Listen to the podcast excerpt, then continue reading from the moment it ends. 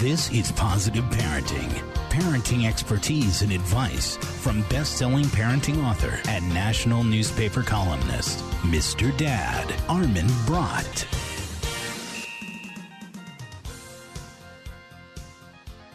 Hello and welcome to Positive Parenting. I'm Armin Brott. Should babies sleep alone in cribs or in bed with their parents? What's the best way to bathe a newborn? Should parents talk to babies or is it a waste of time? Well, it all depends on who you ask. In the Faroe Islands, which is a part of Denmark, babies always nap outdoors for a few hours every day to avoid indoor germs and to get the babies used to cold. Elsewhere in Europe, babies of Muslim immigrant families from Guinea, now living in Portugal, are always allowed to nap uninterrupted in case Allah might be sending angels delivering messages to the dreaming infant. And in West Africa, some people regularly talk to their babies, who are cherished as reincarnations of ancestors, and of course, they're able to understand all the languages of the world. But in East Africa, they typically don't talk to babies or toddlers at all because children in those societies are not permitted to respond to adult communications. In this part of today's show, we're going to be speaking with an anthropologist and a co author and editor of a book that talks about all of these things and a lot more from the perspective of babies all around the world. And it's absolutely fascinating the differences there are in cultures and traditions and in life circumstances. It's a lot different raising a baby in New York City than it is in a war torn part of Africa. I'm Armin Brott. We'll get into all of that and a lot more about babies around the world when Positive Parenting continues right after this. When I have an asthma attack, I feel scared. It's kind of like an elephant is on my chest. I feel like I'm choking. Sometimes my parents have to take me to the hospital. You know how to react to their asthma attacks. Here's how to prevent them. Call 1 866 NO ATTACKS. Visit www.noattacks.org or call your doctor because even one attack is one too many. I feel like a fish with no water. Brought to you by the EPA and the Ad Council.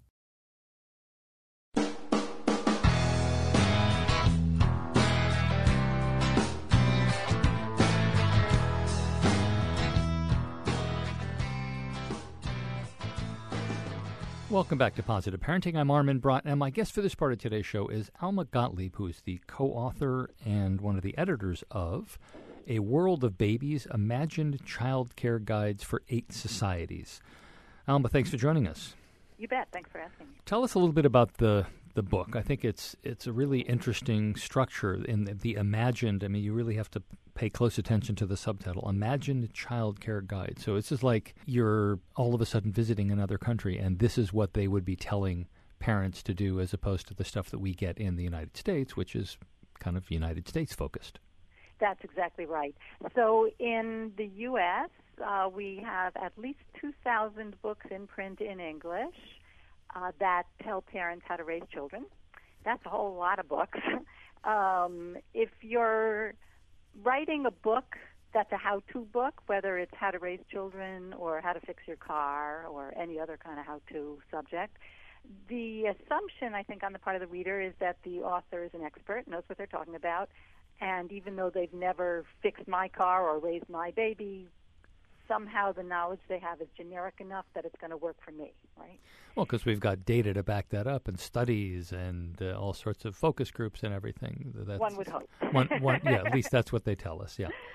So the premise behind this book is um, there's something basically wrong with that one size fits all model, at least when it comes to babies. It might work for fixing cars.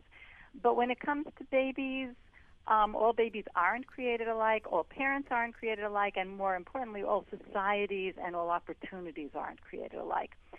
So, if we pick up any one of the 2,000 books in English um, that tells us how to raise a child, what we realize is there's a whole bunch of assumptions embedded in these books that assume a certain lifestyle and assume certain values and assume certain opportunities or lack of opportunities on the part of the parents. And if we challenge those and recognize that this is a very diverse world, that all parents don't have the same goals, don't have the same values, don't have the same opportunities, don't believe in the same God, gods, or no gods, um, then suddenly the advice that we're reading in these 2,000 books starts looking very problematic. So, well, Alma, let me just have you go back just a second and yeah. explain a little bit. What are those common goals and and aspirations and, and things that you're talking about as far as the way that the books are, are aimed? Sure. In, in the ones in English. Yes. So it's very common to assume in the books oriented towards American middle class white families, and I should um, also point out that that's the assumed audience for most of these books, even if they don't say that American middle class white babies. Um, it's assumed that the goal is to raise an independent child. Uh, sometimes the author will be uh, explicit about that, and sometimes it's sort of implicit, more of a hidden agenda. But uh, if you look at overwhelmingly all the advice about what to do about baby sleeping, the goal is to get babies to sleep by themselves for long periods of time in a room by themselves, in a bed by themselves, all night without bothering anybody. That sounds like a reasonable goal for many of us. It's not the goal for most of the world's parents. Um, and it probably has not been the goal for most of humanity for the past 100,000 years of our species' history of being modern humans. So, so I want to ask you modern goal. I want to ask you something now, and I'm I'm wondering if I'm going to ask you this in, in 20 minutes when we're kind of done here. but did you find in, you, in your there are a number of different cultures, and so there's eight, eight different societies that are not American. Did you come across a, a best practices kind of a thing that could apply here? Lessons that we could learn from these some of the other countries, and we'll talk about some of the specific ones. But mm-hmm. just mm-hmm. generally speaking, you've got so now eight test tubes. Um, what, what do you? Is there a best way to do it? I mean, is should we, for example, not be aiming towards having a, a baby sleep in a bed by himself in a room by himself? As an anthropologist, I won't make statements like there's a best way, but what I will say is there are a whole lot of good ways that seem to make sense. So, for example, in America, a lot of new parents go crazy trying to get their kids to sleep through the night. Babies aren't hardwired to do that um, for a long time. It's sort of bucking against our biological mandate. So it takes a whole lot of effort and a whole lot of crying. Um, and if parents are uncomfortable with letting their kids cry, and there are lots of books about there about how long you should let your kids cry um, before you can train them. Um, some parents just feel like their hearts are going to break if they listen to their kid cry another minute or another hour. Um, what I what I can tell them is if you decide to try a different tack and sleep with your baby, um, the baby will probably fall asleep a lot faster. There'll be a whole lot less crying. Um, and the baby will come out fine because that's how we've been doing it for 100,000 years. I'm not going to say it's the best way to do it because there's a different goal. The goal there is to make the baby comfortable, and part of the idea of making the baby comfortable is um, enveloping the baby in a communal circle of love, not to be independent, but to feel that the baby's part of a community of caring, loving people who uh, want to uh, protect them. Different goal. Uh, if you're okay with that goal, that process makes sense. I think a lot of people, though, here anyway, would say that's that's not a bad thing. I mean, that's not and something that we're against anyway. Yeah, in, increasingly in American middle class society, co sleeping is becoming something that's no longer at least taboo to talk about. Until probably 10 years ago, it was really taboo to even discuss it. Um, when I discussed it with my pediatrician, um, he just immediately shut it down and told me about all the dangers and under no circumstances could I ever try that. Well, it's I, still not recommended by the American no, it's Academy. still not recommended. Yeah. It's still not by most places, and there are cities, New York and Milwaukee are two that have public health campaigns with lots of dollars behind them to print signs in buses and subways warning people not to do it. And there are dangers. If you're going to co-sleep with a baby, you have to know how to do it safely. You can do it safely, and you can do it um, dangerously.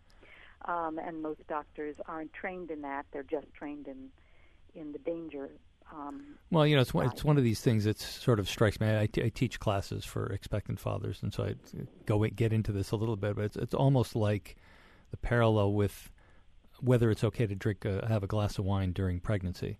That mm-hmm. somebody who recommends that is setting himself up for a lawsuit if a baby is anything other than 100% perfect. And you could say, well, my pediatrician recommended sleeping with the baby, and I ended up you know, getting drunk or rolling over the baby, which is how those things generally happen when somebody's drunk or or mm-hmm. incapacitated. And it, it, just seems like there's the the, the legal aspect of it, the, the, the fear of the legal aspect of it that comes in to some yeah, of these things. Yeah, I think that's a, that's a really sharp observation. So I guess if I had another point to make about best practices, it would be when we're keeping in mind what are best practices, let's keep the babies in mind, not lawsuits in mind.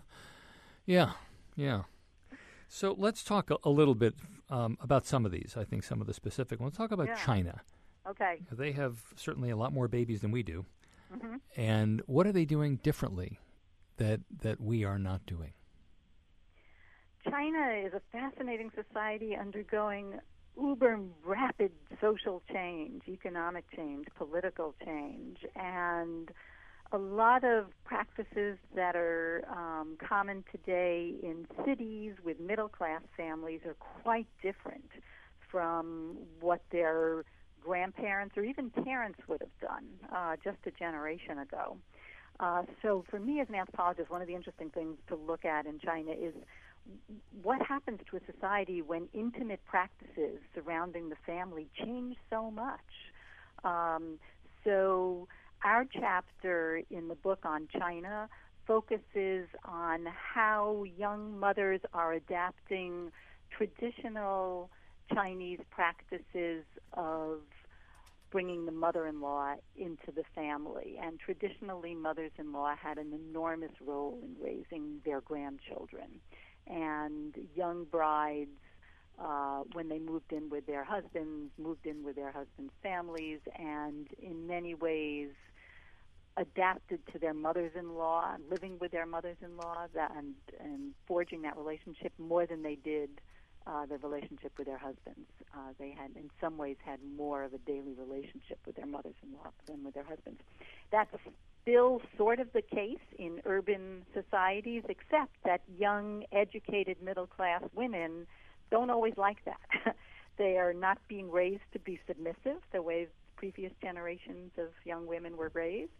And they're not kicking their mothers in law out. The change isn't that profound but they're sometimes starting to challenge uh, the advice that their mothers-in-law are giving them. So in our chapter, uh, we highlight a little tussle between how a pregnant woman should stay healthy and feed her growing fetus.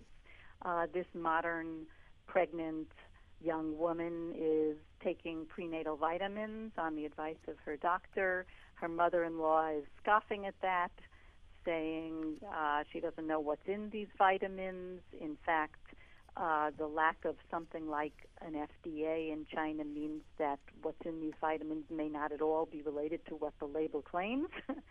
and uh, her daughter in law should be paying a whole lot more attention to nourishing soups and other traditional foods that would nourish a pregnant mm. woman rather than these vitamins.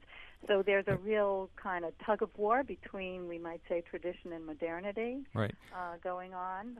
Alma, let me let me stop you there for just one second. We've got to take a quick break. Talking to Alma Gottlieb, who's the co-author and co-editor of "A World of Babies: Imagine Childcare Guides for Eight Societies." We're going to take a quick break. When we come back, we will keep talking about babies.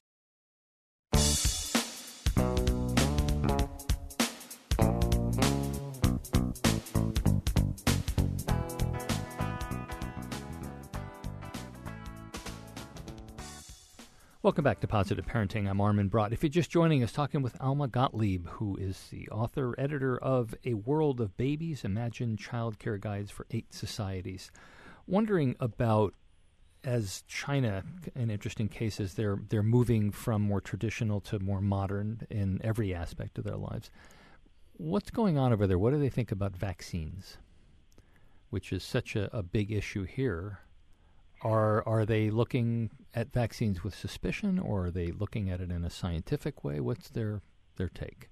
that vaccine controversy that's gaining so much traction in the U.S., I don't think has gotten to be so controversial um, elsewhere. Um, in parts of Africa that I've um, been familiar with firsthand, uh, I've seen issues with vaccines not concerning villager suspicion, but rather uh, lack of access. Uh, so, what's so common here uh, to the point where people can even reject vaccines uh, is still a luxury in many parts of the global south.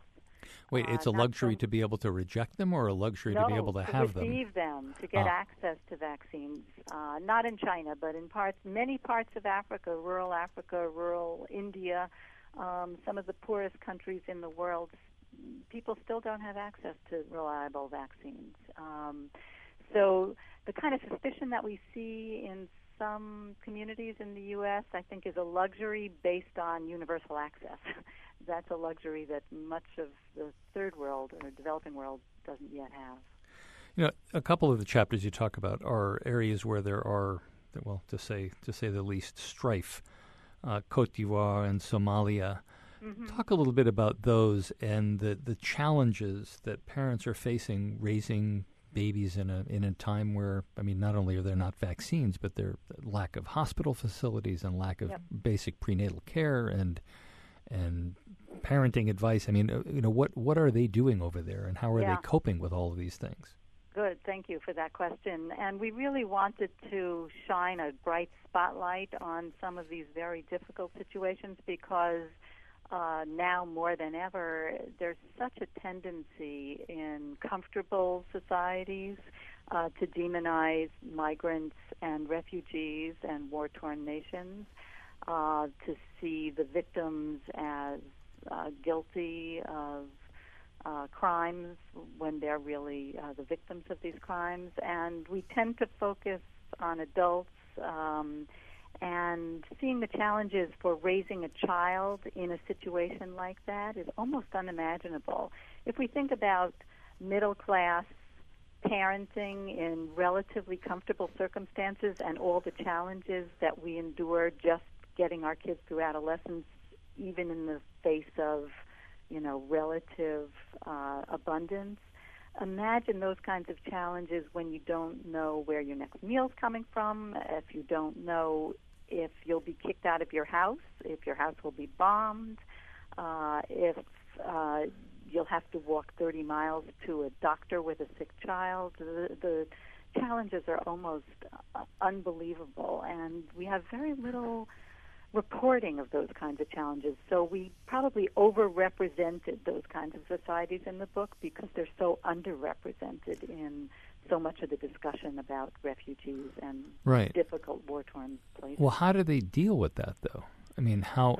With incredible courage and creativity. Um, you know, in our chapter about Palestinians, um, we have advice to a Palestinian mother um, who is separated um, from her husband during much of her pregnancy uh, because of economic challenges and uh, she has a way to communicate with him, and they're corresponding back and forth during her pregnancy. She's saying she'd like to visit him for one of the Muslim holidays while she's pregnant. He discourages her and says it's too dangerous, and she says, I, I just miss you. She hasn't seen him in a long time while she's pregnant. And these are yeah. the kinds of challenges that are almost unmanageable, unmanageable, unimaginable for people living in relatively peaceful uh, places. So these yeah. women and you know their families are creative in just dealing day to day with uh, with the challenges. I want to talk a little bit about the the one chapter from moving from Mogadishu to Minneapolis, mm-hmm. where you're really taking. I mean, in China, the you're, you're there and you have the mix of the old and the new in mm-hmm. one place, but coming from a more traditional society in in Mogadishu and then dropping into 21st century Minnesota, I mean, mm-hmm. a- aside from the snow, which must be a, a tremendous shock to the, to anybody yep. who's lived in Africa, Indeed. but you know what? How how are they even coping with it? Because it's it's not like they even have access anymore to the traditional stuff. Right. Well, there are, many of them are trying to recreate some kind of traditional Somali village life in urban Minneapolis by um, living in high-rise apartments that are mostly occupied by fellow Somalis. So they are almost creating like a little mini urban village.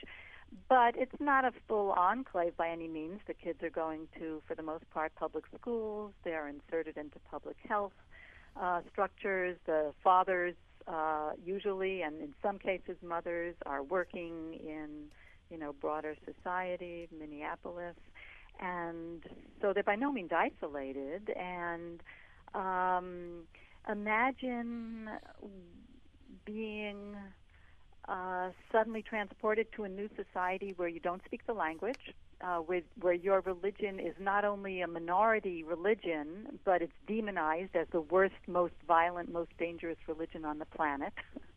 um, where uh, the color of your skin also uh, leaves you vulnerable to racist bullying and taunting, uh, and where poverty uh, means that uh, you're living in a food desert and are going to wind up with all sorts of new health challenges, right? I mean, these are just multiple scales of challenges. And when we look at overall how well the Somali society is doing in places like Minneapolis, Detroit, Columbus, those are the three big places uh, with sizable Somali populations, it's a miracle.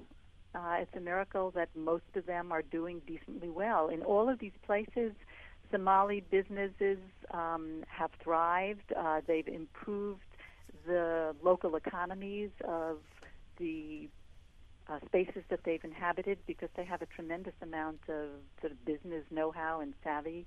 Uh, the children are being diagnosed with higher levels of autism than the American population at large. It's not clear whether those are misdiagnoses or there really is a higher level of autism. Sometimes diagnoses of behavioral issues like autism can result from cultural miscommunication. So that's a whole new yeah. um, sphere to look at.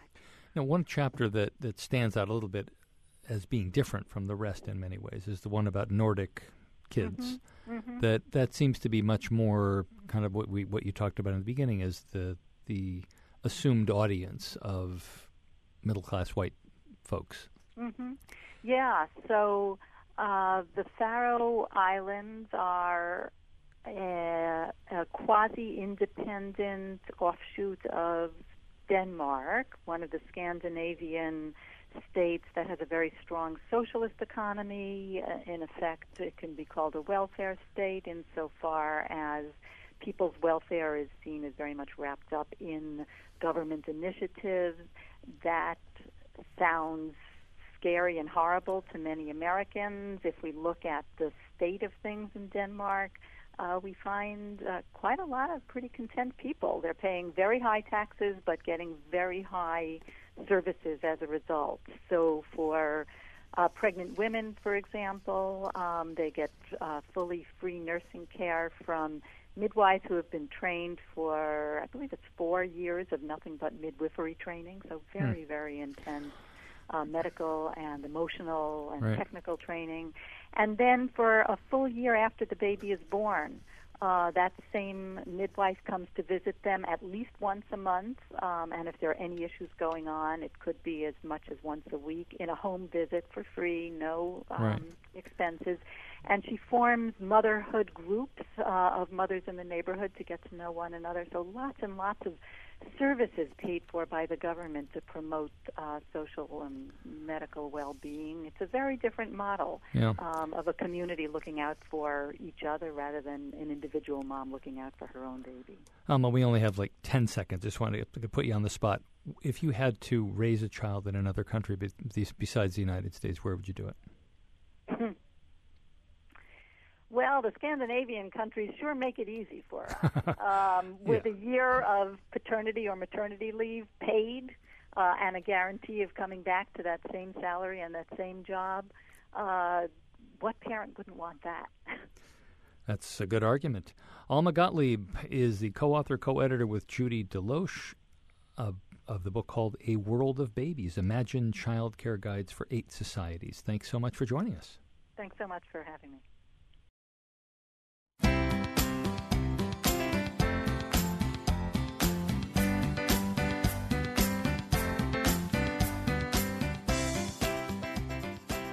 Hey there, welcome back to Positive Parenting. I'm Armin Brott. You know, as we talk more and more about globalization, I get a question more and more often about learning second languages. Dear Mr. Dad, my husband and I are both American and speak only English. We've heard that it's good to expose children to other languages. Is it really? If so, when and how do we do it? Well, there's absolutely no question that learning a second language is good for kids and adults. And here's a little bit of information on why that is. First, it boosts academic achievement. Literally dozens of studies have found that children who study a foreign language get better grades and score higher on standardized tests. More specifically, kids who learn more than one language do better than their monolingual, those are kids who learn only one language, peers on verbal and math exams. Yes, math. According to some experts, learning a new language requires an understanding of patterns and deciphering puzzles, both of which are related to mathematics. Multilingual kids also demonstrate better grammar usage, reading ability, spelling, and vocabulary in their native language. It's good for the brain. Children who learn additional languages have longer attention spans and better memory. They also have better listening and critical thinking skills and are more creative problem solvers. It's good for the brain later in life, too. A study published in the Journal of Neurology found that people who speak a second language develop dementia an average of four and a half years later than those who speak only one language. What's even more fascinating about this study is that it found the same benefits in people who were illiterate. And the more languages, the better. Magali Perquin, a researcher at the Public Research Center for Health in Luxembourg, studied men and women who spoke two to seven languages. Perquin found that those who spoke three were three times less likely to have cognitive problems than bilinguals, again, those who spoke only two languages. And those who spoke four were more than five times less likely to develop cognitive problems than bilinguals. Pretty cool. It could also help with employment. The U.S. may be the dominant economic power in the world, but when it comes to jobs, Americans are competing against people from all over the world. Speaking more than one language opens up job possibilities in other countries and with U.S. companies that do business overseas. A study done at the Thunderbird School of Global Management, which has a foreign language requirement and is where I got my MBA, found that graduates felt that knowing a foreign language had given them a competitive advantage in getting hired and improved their career path. It shrinks the world. Knowing other languages, even just a little bit, makes it easier and a lot more fun to travel and experience other cultures. Now, as far as where to begin, the simple answer is as soon as possible. Some studies indicate that starting at about the time puberty kicks in, we lose the ability to hear and reproduce sounds from other languages. That explains why most people who move to a new country as adults can't ever quite lose their accent, but their children master the host language, including idioms, slang, and even swearing, accent free. Since you and your husband speak only English, teaching your child the new language will be challenging but there are some great resources out there. Just Google language learning for kids. The two I'm most familiar with are WhistleFritz, which is whistlefritz.com, and Little Pim, littlepim.com, both of which are a great way to introduce your child and yourself to another language. Just pick the one you like, and you'll learn vocabulary, conversation, songs, and even some culture. Hey, if you got a question or a comment for us here at Positive Parenting, please drop us a line through our website, MrDad.com. We do love to hear from you. We'll be back next week with another segment, but don't go anywhere quite yet. There's a lot more positive parenting coming right up. More with Mr. Dad, Armin Brott, after this from the MrDad.com radio network.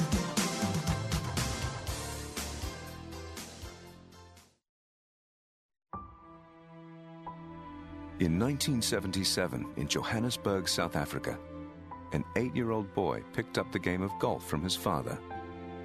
By the age of nine, he was already outplaying him. The odds of that same boy then making it to the US and European Pro Golf Tours? One in seven million. The odds of the Big Easy winning the Open Championship once and the US Open Championship twice 1 in 780 million. The odds of this professional golfer having a child diagnosed with autism? 1 in 110. Ernie Els encourages you to learn the signs of autism at autismspeaks.org. Early diagnosis can make a lifetime of difference. Autism Speaks. It's time to listen. Brought to you by Autism Speaks and the Ad Council.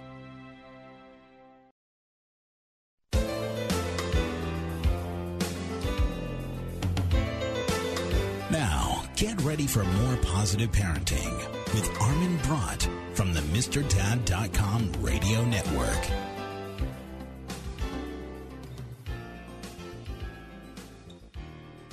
Welcome back to Positive Parenting. This is the second part of today's show.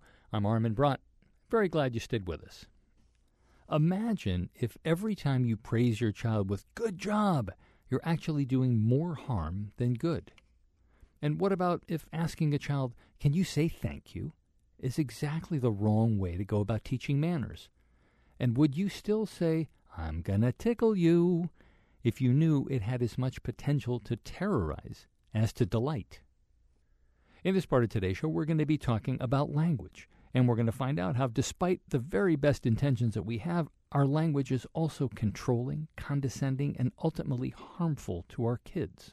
We're going to be focusing on a number of mm. different examples of parent speak and talk about the often disconnect between the messages that we think we're sending and the ones that our children are actually hearing.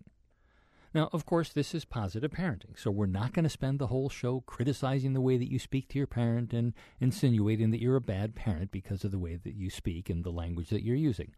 No, no, no. We're actually going to be spending most of our time talking about some conscious, compassionate approaches to parenting and some suggestions about how you can respond instead of the way that you might instinctively have responded otherwise.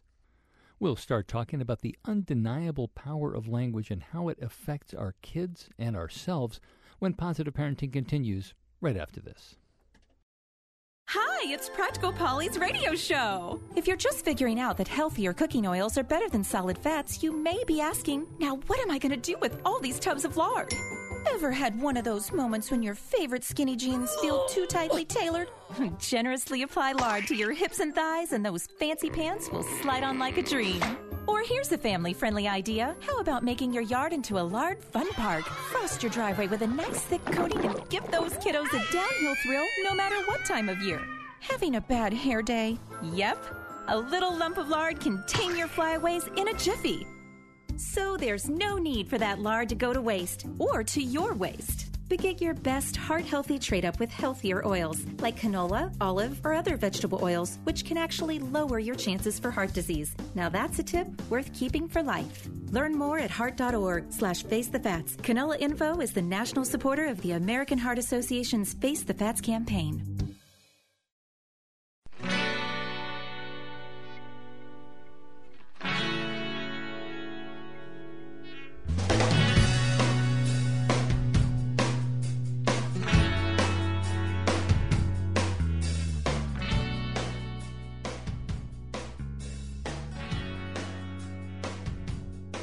Welcome back to Positive Parenting. I'm Armin Brott, and my guest for this part of today's show is Jennifer Lehr, who's the author of Parent Speak What's Wrong with How We Talk to Our Children and What to Say Instead. Jennifer, thanks for being on the show. Thank you for having me. So, let's talk a little bit about how you made this discovery, which I think is probably something that a lot of parents eventually get to that the, the approach that I'm taking with my children, my best intentions notwithstanding, it just isn't working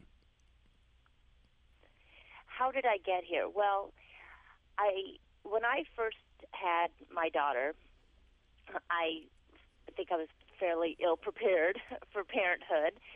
And, you know, like everybody else, I had the best intentions and um, really had a, a, actually a fairly easy daughter what I noticed as I was going out into the world, you know, we would go to the park every day, and there was a lovely group of parents we'd hang out with, or I'd go to the pediatrician, or we'd go shopping at the market. What I noticed was that all of a sudden, not only was I speaking in a different way, but friends of mine, all, all everyone I encountered started to use this language that I didn't really hear them use all that often. It was like once you, a child landed in your lap, you started speaking what I called in my own head parent speak. It was like you had a child, and then you started saying like, "Oh my God, she's so cute." Good job.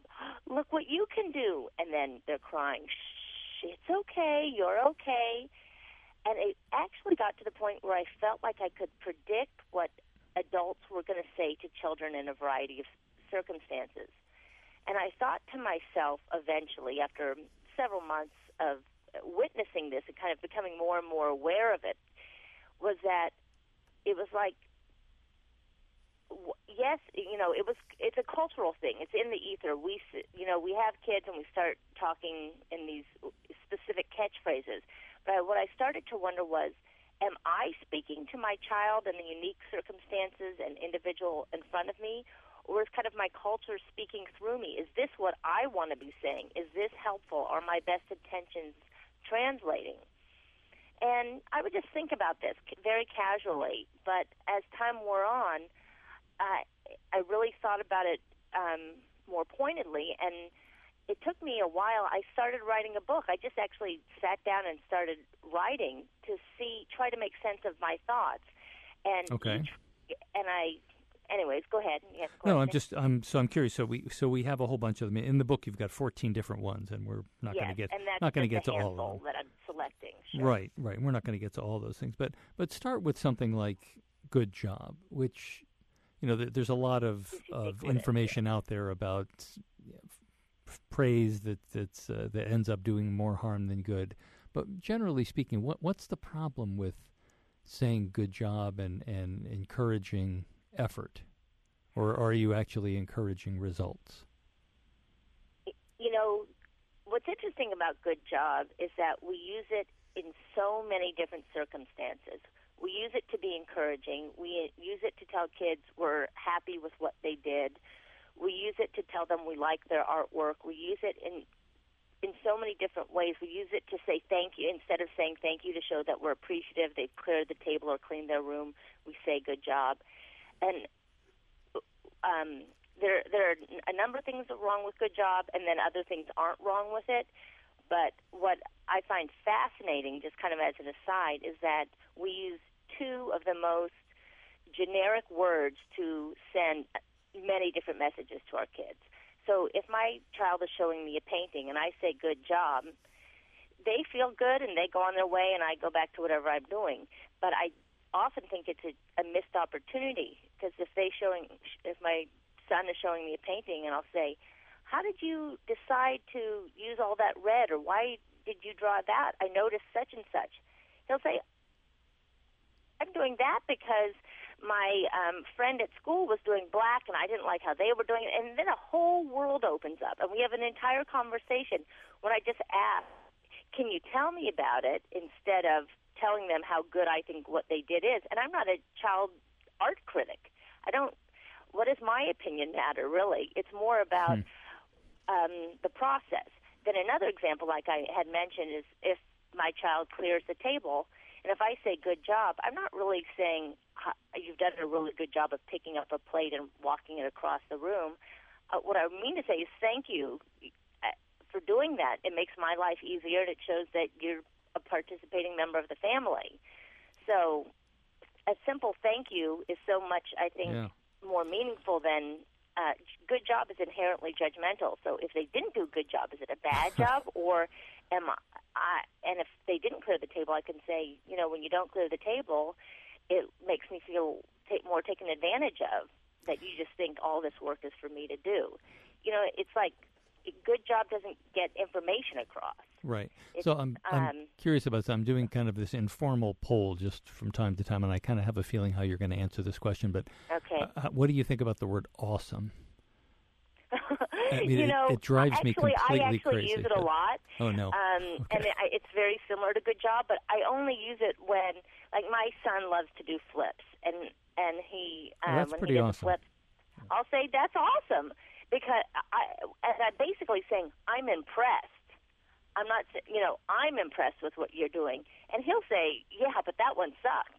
For he, is such a critic of himself, like he's so far ahead of me in being able to judge a flip. So it it doesn't really matter what I think of it. What he de- wants to do when he shows me a flip is to show me what he's learned. He wants to share his passion with me.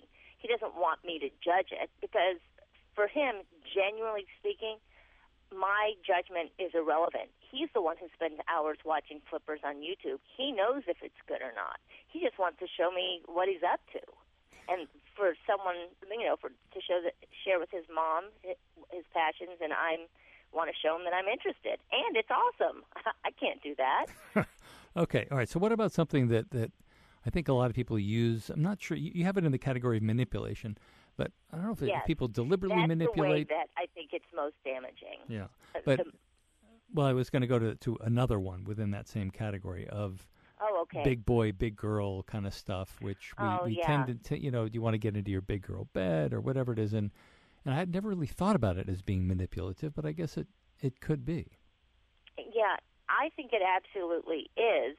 You know, if you just bought a quote unquote big girl bed, a regular bed, they're not even a big girl bed, it's just a bed, and and waited for the child to make their own move from the crib to the bed without us selling it, big girl is a sales tool. We're pitching to them that if you are better if you go sleep in the bigger bed than the crib.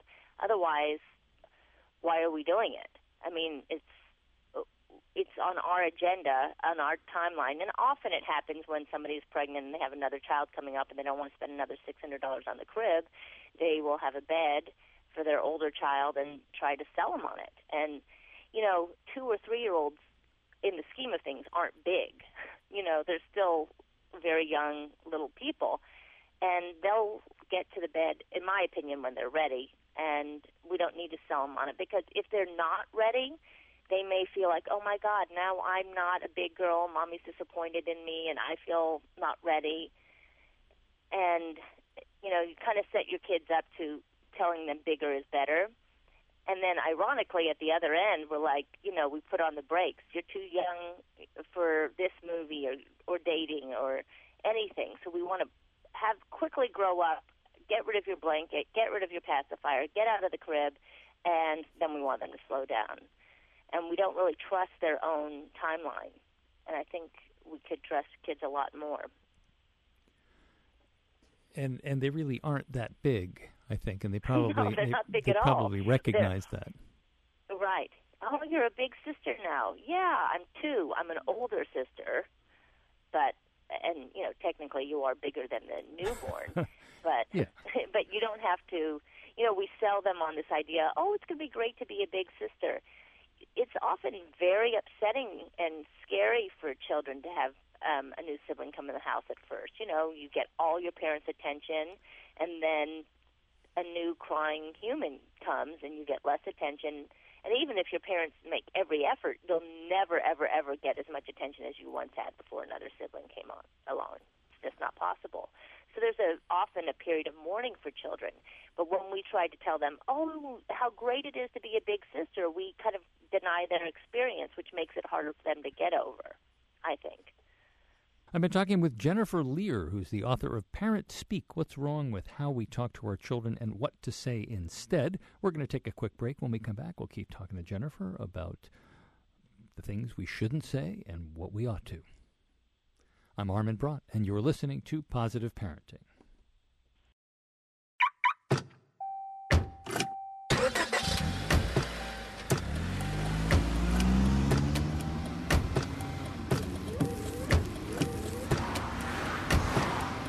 Driving has a rhythm all its own. Don't wreck it with a text. Before you get behind the wheel, silence your phone. Or better yet, designate a texter. For more tax-free driving tips, visit stoptextsstopwrecks.org. Brought to you by the Ad Council and the National Highway Traffic Safety Administration.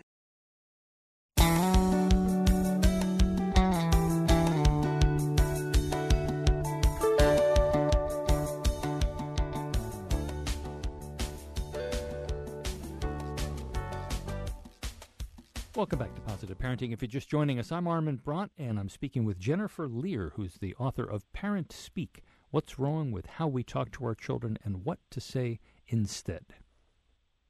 Uh, so, want to get on to some, some of the other ones that, that come in here. Things like, you know, I think a lot of parents say with, with the intention of instilling good manners in our children.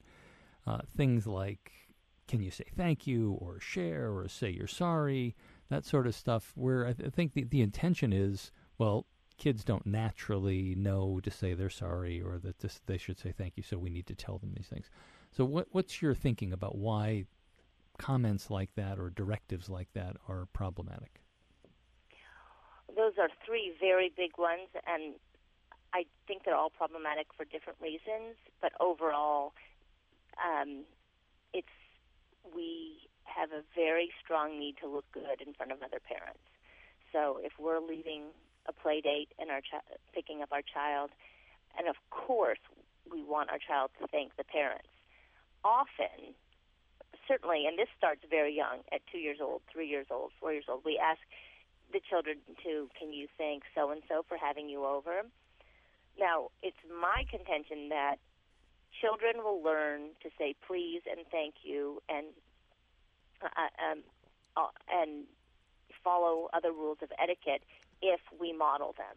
And I mean model them consistently because to me, if I turn to my daughter and tell her what to say in front of somebody else, that's not very polite.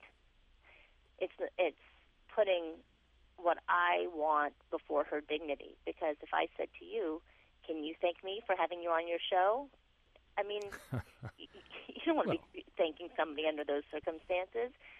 And yet, as a culture, we genuinely don't seem to care how genuine a thank you is. We just want them to know that they have to say it when we want them to say it at the exact moment. And so my approach is to take more of what I call a wingman approach. And if I'm leaving a play date with my ch- ch- child, I'll say, thank you so much for having her. She had a wonderful time, I know, and we'd love to have your child over, and thanks so much. And usually she'll follow my lead, or she'll take notice that this is when you say it, and she'll notice that the other it makes other people happy eh, to hear it. And she'll take in that information, and eventually she'll get there herself. She won't say it maybe at two or three all the time, but and I've had great success with this with my children.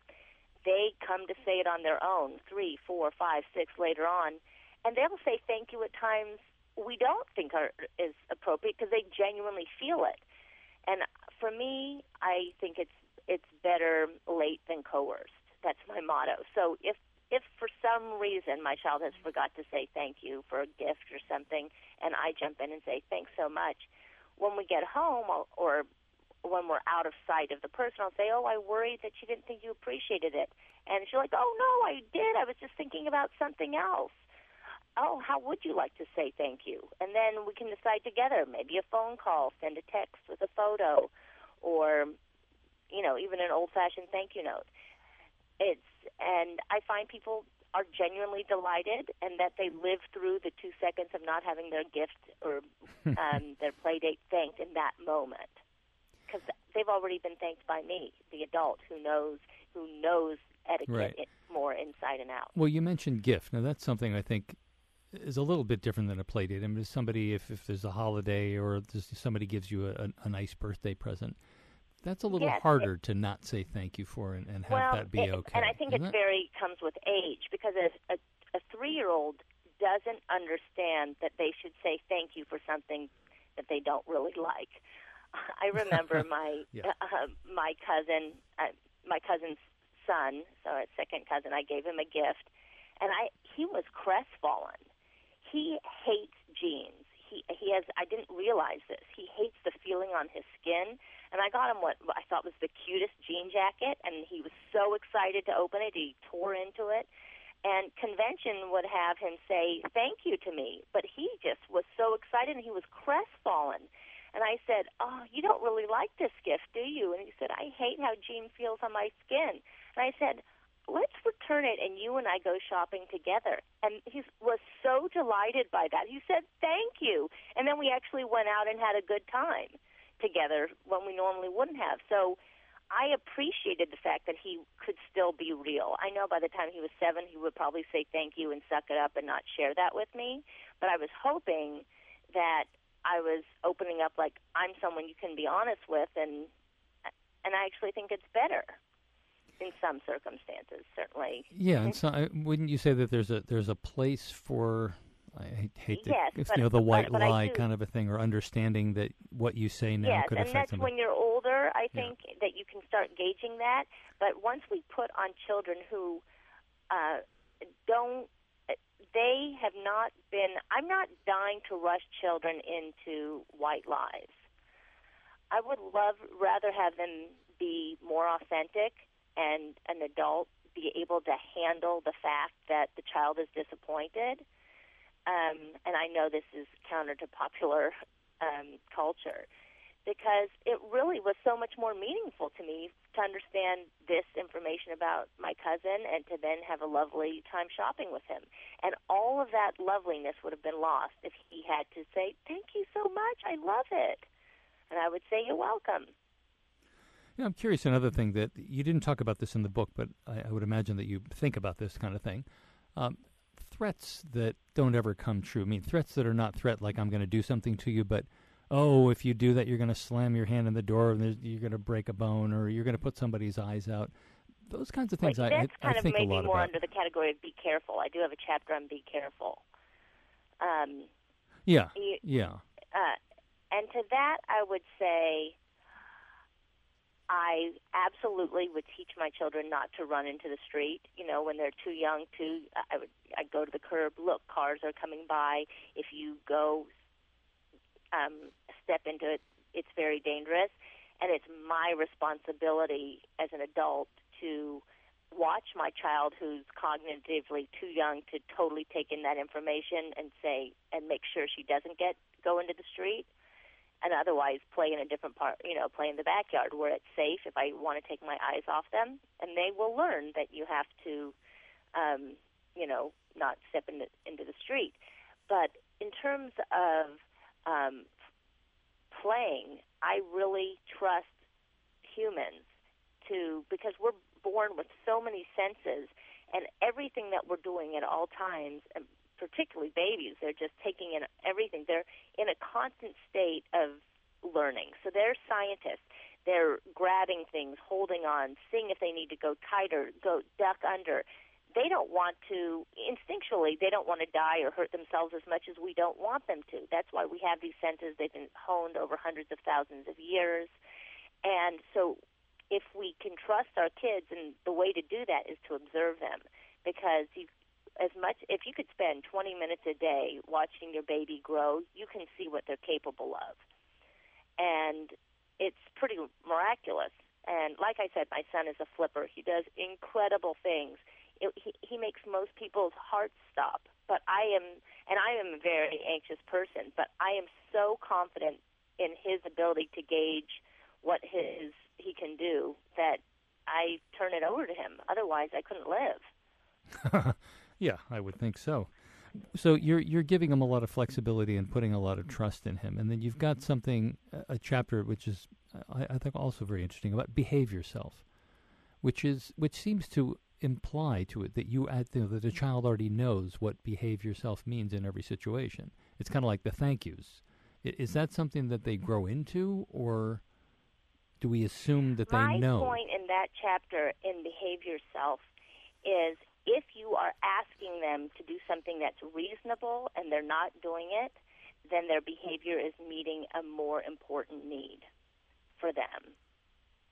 So, for instance, if my child is screaming or cranky or something, and I am asking them to be quiet and they're just not responding, usually they're hot, tired or hungry, or they haven't had enough chance to run around and they have that energy in their body. So if I'd say go outside instead of sit, telling a child to sit quietly because I want them to, I'd say you it sounds like you need to get energy out. Can you go outside and do that?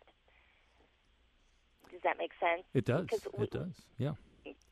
And I've been speaking with Jennifer Lehr, who's the author of Parent Speak What's Wrong with How We Talk to Our Children and What to Say Instead.